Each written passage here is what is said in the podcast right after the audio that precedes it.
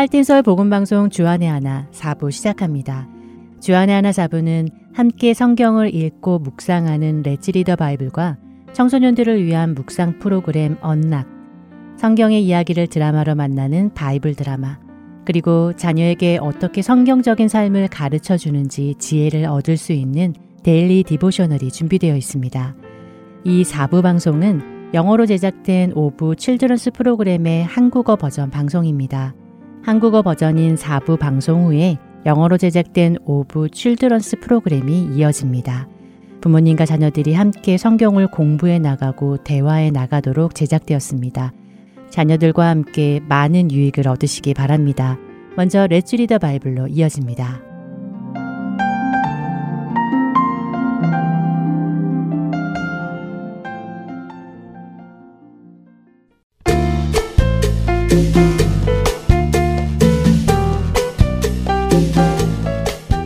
애청자 여러분 안녕하세요. Let's Read the Bible 진행의 박상준입니다. 우리에게 예수 그리스도에 대한 믿음이 생기면 우리는 교회에 다니기 시작합니다. 주일 예배, 수요 예배, 새벽 예배도 드리고 성경 공부에 참여하고 여러 가지 봉사팀에도 들어가 봉사하여 신앙생활을 해나갑니다. 그런데 이 모든 일들을 하는 동기와 목적이 무엇인지 아시나요? 예배를 드리고 성경을 공부하고 도움이 필요한 곳에 가서 섬기고 하는 모든 일의 동기와 목적은 바로 하나님과 더욱 친밀한 관계를 위함입니다. 하나님을 사랑하고 하나님을 더 사랑하고 싶어 이 모든 일을 하는 것입니다. 그런데 이 동기와 목적이 없이 예배를 드리고 성경을 공부하고 봉사를 하는 경우도 있습니다. 그리고 실제로 많은 성도들이 그 동기와 목적을 잃어버리고 이 모든 일들을 해 나가기도 합니다. 예수님 당시 바리새인들이 이런 모습의 표본이었습니다. 그들은 하나님을 사랑하고 하나님을 더 사랑하고자 그분과 더 친밀한 관계에 들어가고자 말씀을 공부하고 율법을 지킨 것이 아니었습니다. 하나님과는 아무런 상관없이 행위만 있었지요. 그런 행위는 아무 의미 없는 행위입니다. 오늘 우리가 읽을 요한계시록 3장 1절에서 6절에는 예수님께서 4대 교회에 보내시는 말씀이 기록되어 있습니다. 그런데 이 4대 교회가 이처럼 동기와 목적 없이 행위만 남아있는 교회였습니다. 그런 4대 교회에 예수님은 아주 충격적인 말씀을 하십니다. 네가 살았다 하는 이름은 가졌으나 죽은 자로다 라고요. 4대 교회는 스스로 살아있다고 믿었습니다. 그들에게는 많은 행위들이 있었기 때문입니다. 여러 가지 많은 일들을 해서 교회가 참 활기차다 하는 느낌을 주는 교회였습니다. 그런데 예수님께서는 그들의 행위에 온전한 것을 찾지 못하였다고 하시지요. 예수님께서는 행위만 있는 사대 교회에게 내가 어떻게 받았으며 어떻게 들었는지 생각하고 지켜 회개하라고 경고하십니다. 복음이 무엇이며 무엇을 위해 이 모든 행위를 하는지 다시 한번 깊이 생각하고 회개하여 바른 자리로 가라고 하시지요. 여러분은 어떠신가요? 여러분의 신앙생활은 하나님과 동행하는 신앙생활입니까? 아니면 하나님과는 관계없이 눈에 보이는 여러 행위들, 예배, 성경 공부, 많은 봉사들, 그리고 현금 등은 사실 아무런 의미가 없습니다. 이 모든 것은 하나님과의 친밀하고 사랑스러운 관계에서 시작되어야 합니다. 만일 여러분의 신앙생활에 주님과의 동행함이 없다면 오늘 예수님께서 사대 교회에게 하시는 말씀을 깊이 마음에 새기고 회개하여 돌이키시기 바랍니다. Let's read the Bible. 요한계시록 3장 1절에서 6절까지의 말씀을 읽고 마치겠습니다. 사대 교회의 사자에게 편지하라. 하나님의 일곱 영과 일곱 별을 가지신 이가 이르시되 내가 내 행위를 아노니 내가 살았다 하는 이름은 가졌으나 죽은 자로다. 너는 일깨어 그 남은 바 죽게 된 것을 굳건하게 하라. 내 하나님 앞에 내 행위에 온전한 것을 찾지 못하여 노니. 그러므로 내가 어떻게 받았으며 어떻게 들었는지 생각하고 지켜 회개하라. 만일 일깨지 아니하면 내가 도둑같이 이르리니 어느 때에 내게 이를지는 내가 알지 못하리라. 그러나 사대에 그 옷을 더럽히지 아니한 자 몇 명이 내게 있어 흰 옷을 입고 나와 함께 다니리니 그들은 합당한 자인 연고라. 이기는 자는 이와 같이 흰옷을 입을 것이요. 내가 그 이름을 생명책에서 결코 지우지 아니하고 그 이름을 내 아버지 앞과 그의 천사들 앞에서 시인하리라. 귀 있는 자는 성령이 교회들에게 하시는 말씀을 들을지어다. Let's read the Bible 요한계시록 3장 1절에서 6절까지의 말씀을 읽었습니다. 기도하겠습니다. 하나님 아버지, 저의 신앙을 돌아보게 해주세요. 하나님과의 친밀한 관계가 저의 가장 큰 목적인지 점검하게 해주시고 주님께 더욱 가까이 가는 제가 되도록 인도해 주세요. 예수님의 이름으로 기도드립니다. 아멘.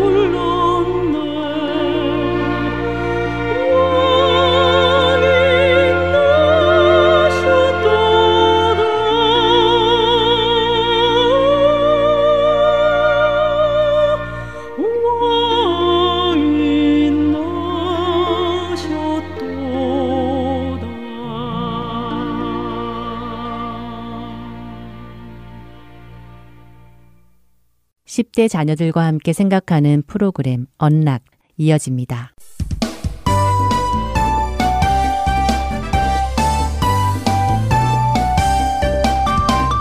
애청자 여러분 안녕하세요. 언락 진행의 이세진입니다. 오늘 함께 나눌 언락 첫 에피소드는 I am the vine. 나는 포도나무라 입니다. 오늘은 요한복음 15장 1절부터 12절의 말씀을 함께 청취하시면 도움이 될 것입니다. 첫 번째 에피소드는 나오미 질스트라의 글입니다. 예수님께서 스스로를 포도나무라고 하신 것은 어떤 의미일까요? 예수님은 십자가에 달리시기 전날 밤에 제자들에게 요한복음 15장 5절에서 이 비유의 말씀을 하셨습니다. 나는 포도나무요, 너희는 가지라. 이것은 우리와 예수님과의 관계를 비유하신 말씀입니다. 예수님이 우리의 포도나무가 되신다는 것은 포도나무에 연결된 가지가 성장하기 위해 물과 영양분을 나무에서 얻는 것처럼 우리도 예수님과 연합되어 있어야 그분께로부터 사랑과 힘을 공급받을 수 있다는 것을 의미합니다. 예수님은 우리와 연결되어 있기를 원하시며 우리가 그분 안에 거할 때 우리는 삶의 성장을 경험합니다. 예수님은 또한 우리를 포도나무처럼 지탱해 주십니다. 포도나무에 붙은 가지는 바람이 불어도 날아가거나 부러지지 않죠. 우리의 삶에 바람이 분다 할지라도 우리가 예수님께 붙어 있다면 우리는 그리스도 안에서 자기 자신이 누구이며 우리를 부르신 그분의 목적이 무엇인지 기억하며 이겨낼 수 있습니다. 우리의 삶에 혼란이 찾아올 때 우리가 그리스도께 속해 있다는 사실을 기억하는 것은 우리의 중심을 잡을 수 있는 최고의 방법입니다. 우리가 예수님을 신뢰한다면 성령님은 언제나 우리가 포도나무이신 예수님께로 연결되도록 도우시며 그분의 강한 사랑 안에서 안식할 수 있도록 하실 것입니다. 우리로 포도나무이신 예수님께 붙어 있게 하시는 목적은 무엇일까요? 그것은 바로 우리에게 사랑의 열매를 맺게 하시려는 것입니다. 예수님은 자신을 포도나무라고 말씀하신 후 곧 제자들에게 예수님 자신이 그들을 사랑하신 것처럼 서로 사랑하라고 명령하셨습니다. 그러나 그분은 가지가 스스로 열매를 맺을 수 없다. 포도나무에 남아 있어야 한다. 너희도 내 안에 거하지 아니하면 열매를 맺을 수 없느니라 하고 말씀하셨습니다. 그리고 예수님은 우리에게 사랑의 열매를 맺는 것이 어떤 것인지 보여주셨죠. 바로 십자가에서 자신을 희생하시고 죄와 사망을 이기시고 부활하셨습니다. 이제 그분의 희생으로 우리 역시 사랑의 열매를 맺을 수 있습니다. 자녀들과 함께 그리스도인으로서 좋은 열매를 맺는다는 것은 무엇을 의미하는지 나누어 보시고 갈라디아서 5장 22절에서 23절을 보며 알려주시기 바랍니다. 내 계명은 곧 내가 너희를 사랑한 것 같이 너희도 서로 사랑하라 하는 이것이니라. 요한복음 15장 12절의 말씀입니다. 언락 첫 번째 에피소드 마칩니다. 찬양 후에 두 번째 에피소드로 이어집니다.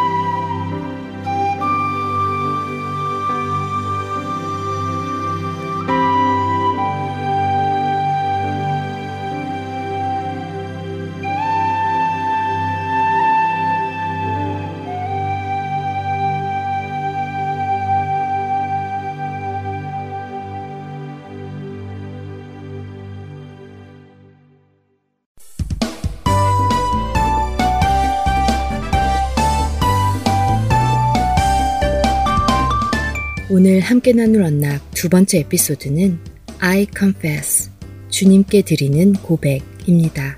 로마서 3장 23절부터 26절의 말씀과 요한일서 1장 9절, 그리고 시편 32편의 말씀을 청취하시면 도움이 될 것입니다. 두 번째 에피소드는 에비 시어나가 쓴 글입니다. 제가 행한 일들을 자백합니다. 해야 함을 알면서도 하지 않았던 일들도 자백합니다. 분을 낸 것을 자백하며 제 안에 쓴뿌리를 키운 것을 자백합니다. 저는 주님을 따라가던 길에서 벗어난 것을 자백하며 주님의 말씀에 순종하지 못한 것을 자백합니다. 저의 교만함과 시기심, 그리고 이기심을 내려놓습니다. 저의 본성은 주님이 없이도 살 수 있을 것처럼 생각합니다. 그러나 주님이 저의 유일한 생명의 근원이심을 고백합니다. 저의 모든 언행과 마음의 동기는 죄로 물들어 있습니다.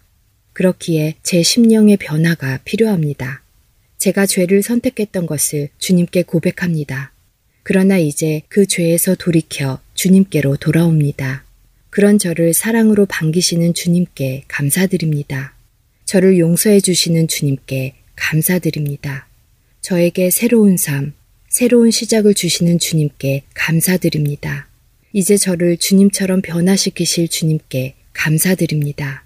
자녀들과 함께 하나님께서는 예수님을 믿는 우리의 과거의 죄와 현재의 죄, 그리고 미래의 죄까지 용서해 주셨음을 알려주시고 그럼에도 불구하고 왜 우리는 날마다 주님께 죄를 고백해야 하는지 물어보시고 나누는 시간을 가져보시기 바랍니다.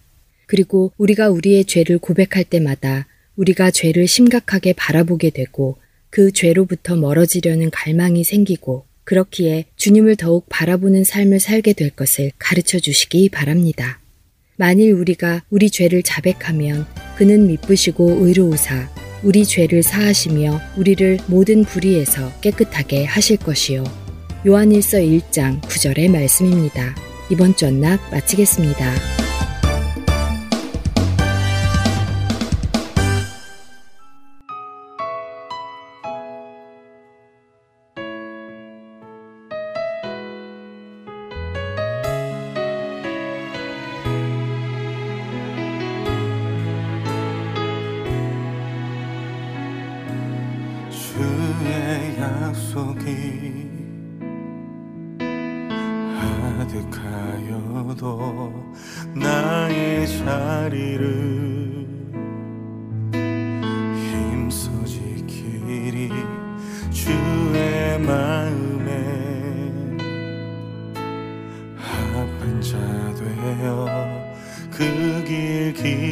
세워지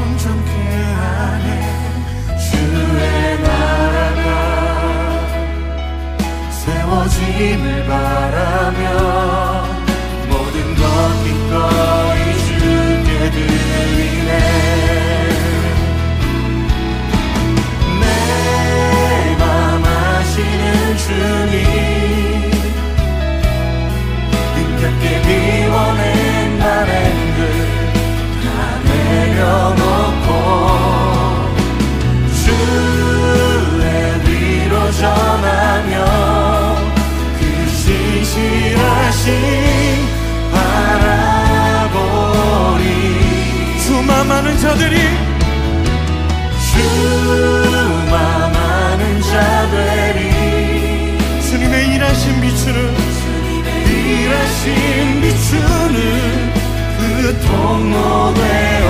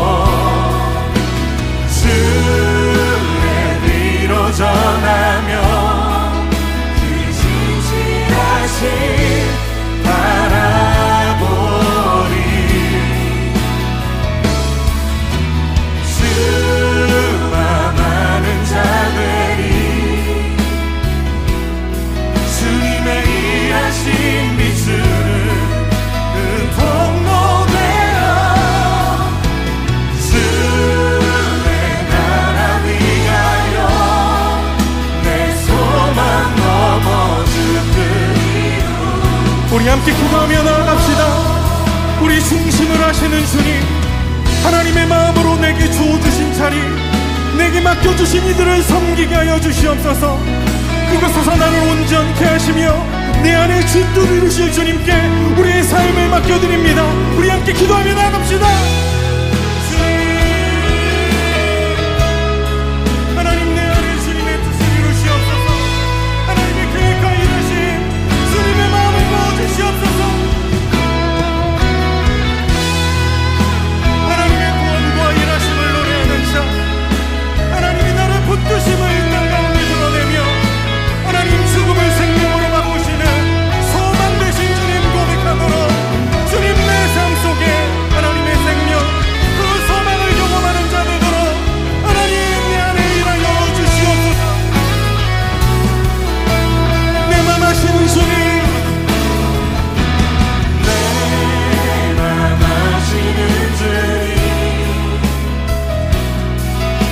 힘겹게 미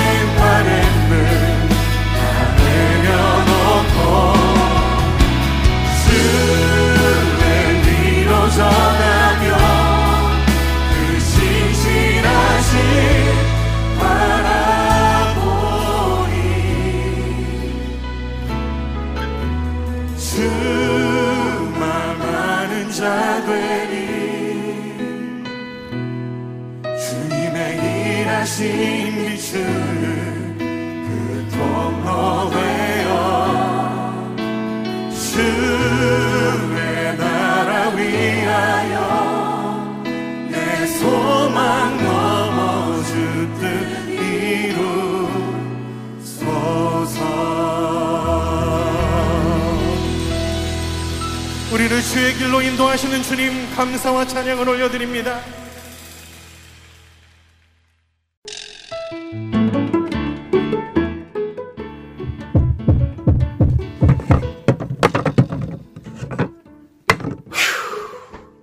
아이고 힘들다.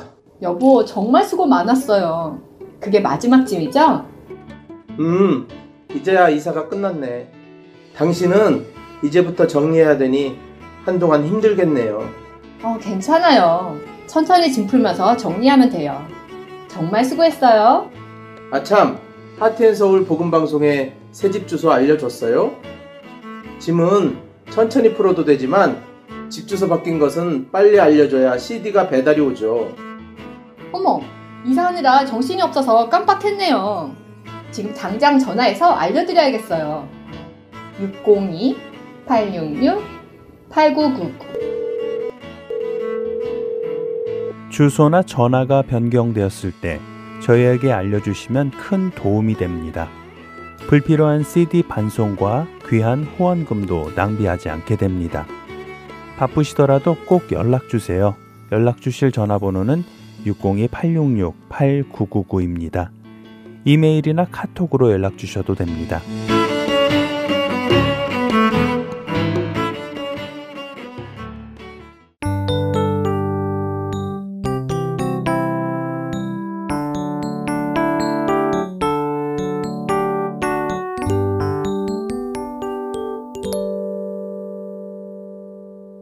바이블 드라마로 이어집니다.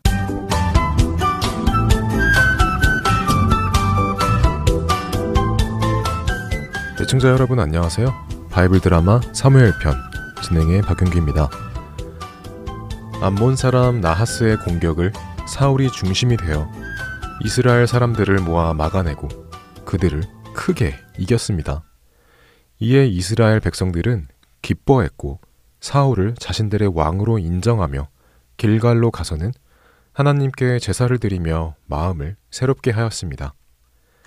그런데 이렇게 기뻐하는 이스라엘 백성들에게 사무엘 선지자가 입을 엽니다.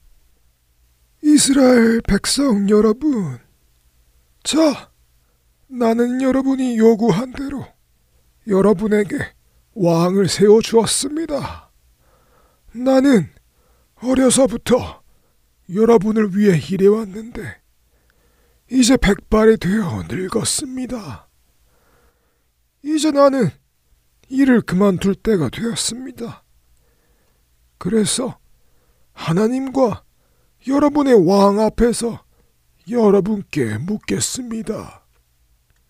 내가 오늘 이때까지 여러분들 중 어느 누구에게로부터라도 뇌물을 받거나 여러분을 속여서 무언가를 뺏거나 여러분을 괴롭힌 일이 있습니까? 만일 있다면 지금 말해 주십시오. 내가 모든 것을 갚아주겠소. 사무엘의 질문에 백성들은 답했습니다. 아닙니다, 사무엘님. 사무엘님은 우리에게 무엇을 뺏거나 우리를 괴롭히거나 뇌물을 받으신 적이 없습니다. 맞습니다. 맞아요. 그래요. 좋습니다. 내가 여러분께 어떤 죄도 지지 않은 것을 하나님도 아시고 여기 있는 여러분의 왕도 압니다. 자, 이제 여러분에게 몇 마디 마지막 말씀을 드리겠소. 부디 명심하길 바랍니다. 우리 조상들이 애굽에서 괴로워할 때 하나님께서는 모세와 아론 어르신을 세우시고 우리 조상들을 애굽에서 인도해 내시고 이곳 우리 조상 아브라함과 이삭과 야곱 어르신이 살던 땅으로 다시 인도하셨습니다. 그런데 이곳에 온 우리 조상들이 하나님을 잊고는 이곳의 사람들과 어울리며 이들의 신을 섬김으로 하나님께서는 이방 민족에게 우리 조상들을 넘겨주셨고 우리 조상들이 죄를 자백하며 회개하면 다시 하나님께서는 그들을 구원 주시기를 반복하셨습니다. 하나님께서는 우리를 이렇게 늘 구원해 주시는데도 불구하고 여러분은 그런 하나님을 여러분의 왕으로 모시고 사는 것을 싫어하여 하나님 대신 사람을 왕으로 세워달라고 요구했습니다. 그래서 이렇게 여러분 앞에 사람 왕이 서 있습니다. 그러나 여러분 기억하십시오. 여러분과 여러분의 왕이 하나님의 말씀에 순종하지 않고 여러분의 마음대로 살아간다면 하나님은 우리 조상에게 하셨던 것처럼 우리 우리도 징계하실 것입니다. 사무엘의 말에 백성들의 얼굴에 두려움이 임했습니다. 오늘 내가 여러분에게 한 말을 허투루 듣지 마시기 바랍니다. 여러분도 알다시피 지금은 미를 추수하는 계절이니 비가 오지 않는 기간입니다. 그러나 하나님께서 비가 오지 않는 지금 이 기간에 우레와 비를 보내셔서 여러분이 왕이신 하나님을 버리고 사람 왕을 구한 것이 얼마나 큰 죄인지를 알게 하실 것입니다. 사무엘이 이렇게 말하자 정말로 하늘에 갑자기 먹구름이 모여들기 시작하더니 번개가 치기 시작하고는 곧이어 큰 비가 내리기 시작했습니다. 비가 오지 않는 계절에 갑자기 비가 쏟아지자 백성들은 두려움에 소리쳤습니다. 사, 사무엘 선지자님, 지, 지, 제발 당신의 하나님께 기도하셔서 우리로 이 빗속에서 죽지 않게 해주십시오. 그렇습니다. 우리가 죄를 지은 것은 인정합니다. 우리가 우리의 모든 죄 위에다가 왕을 요구하는 큰 죄를 지었습니다. 아유 제발 하나님께서 진노를 거둬 주시도록 기도해 주십시오. 두려워 떨고 있는 백성들을 향해 사무엘이 말했습니다. 두려워하지 마시오. 비록 여러분들이 지금까지 많은 죄를 지었지만 이제부터라도 하나님을 떠나는 죄를 짓지 말고 여러분을 구원할 수 없는 거짓 신들에게 마음을 빼앗기지 마시고 하나님을 전심으로 사랑하고 섬기도록 하시오. 그러면 신실하신 하나님께서는 그분의 위대하신 이름 때문이라도 여러분을 버리지 않고 지키실 것입니다. 그리고 나는 여러분을 위해 기도하는 일을 중단하는 죄를 범하지 않을 것이고 내가 죽는 날까지 여러분에게 올바른 길을 가르칠 것이니 여러분은 두려워 말고 하나님만을 진심으로 섬기도록 하시오. 그분이 행하신 그 모든 놀라운 기적들을 잊지 마시고 이번에도 암몬으로부터 여러분을 구원하신 것을 잊지 마시오. 만일 여러분이 이것을 잊고 하나님을 떠나는 악을 행한다면 여러분과 여러분이 원한 그 왕은 모두 하나님 앞에서 멸망하게 될 것이요.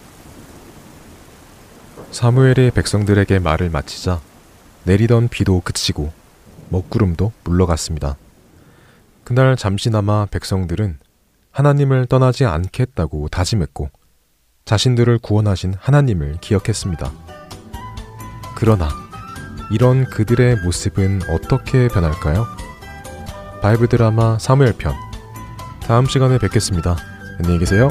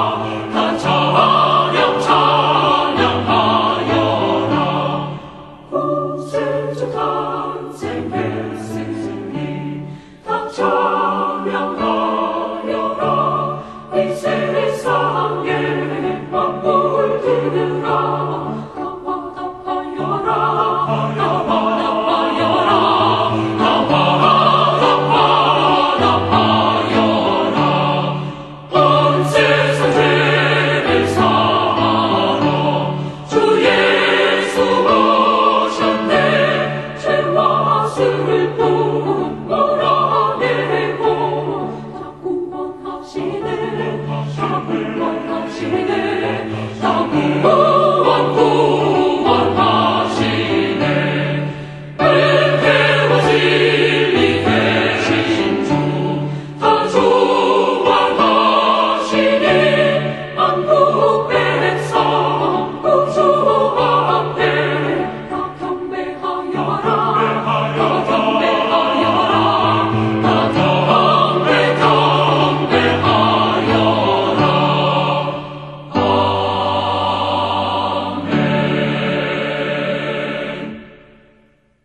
계속해서 Daily Devotional 보내드립니다.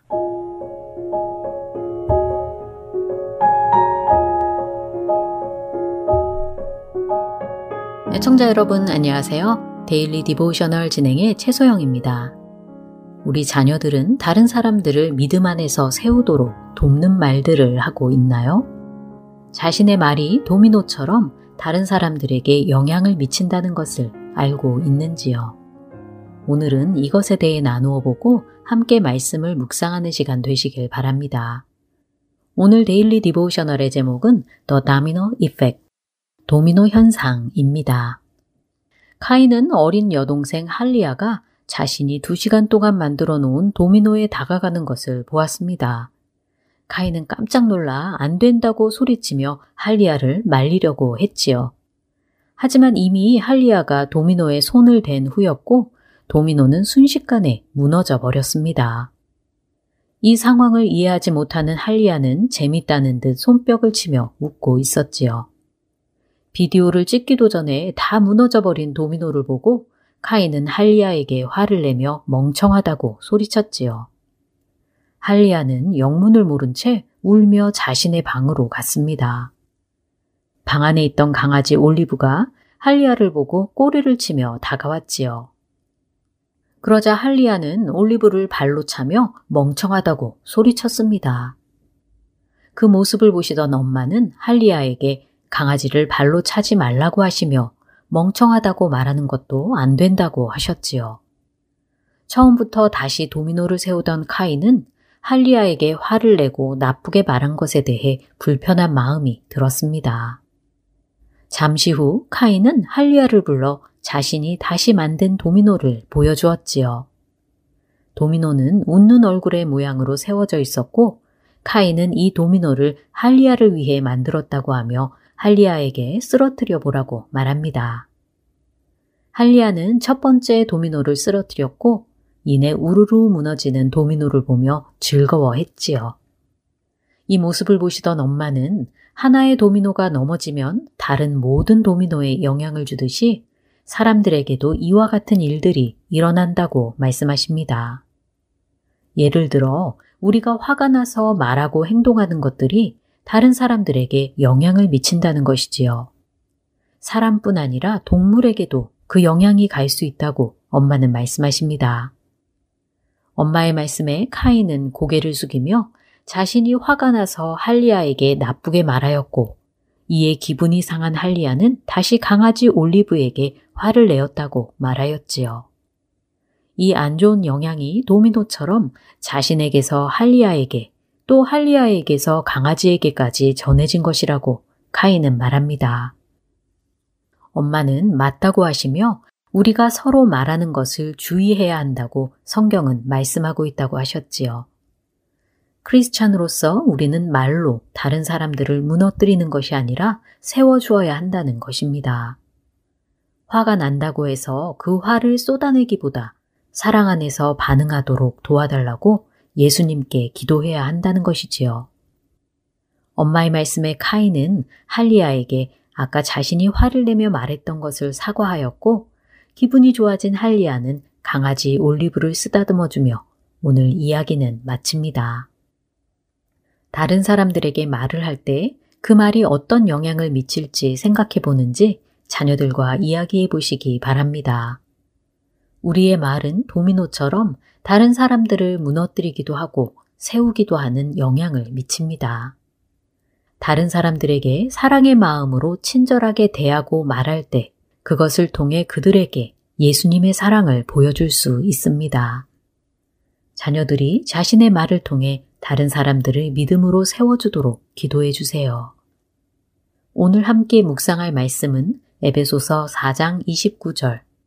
무릇 더러운 말은 너희 입 밖에도 내지 말고 오직 덕을 세우는데 소용되는 대로 선한 말을 하여 듣는 자들에게 은혜를 끼치게 하라 입니다. 믿음으로 성장하며 다른 지체들을 세우는 우리 자녀들 되길 소망하며 오늘 Daily Devotional 마칩니다. 안녕히 계세요.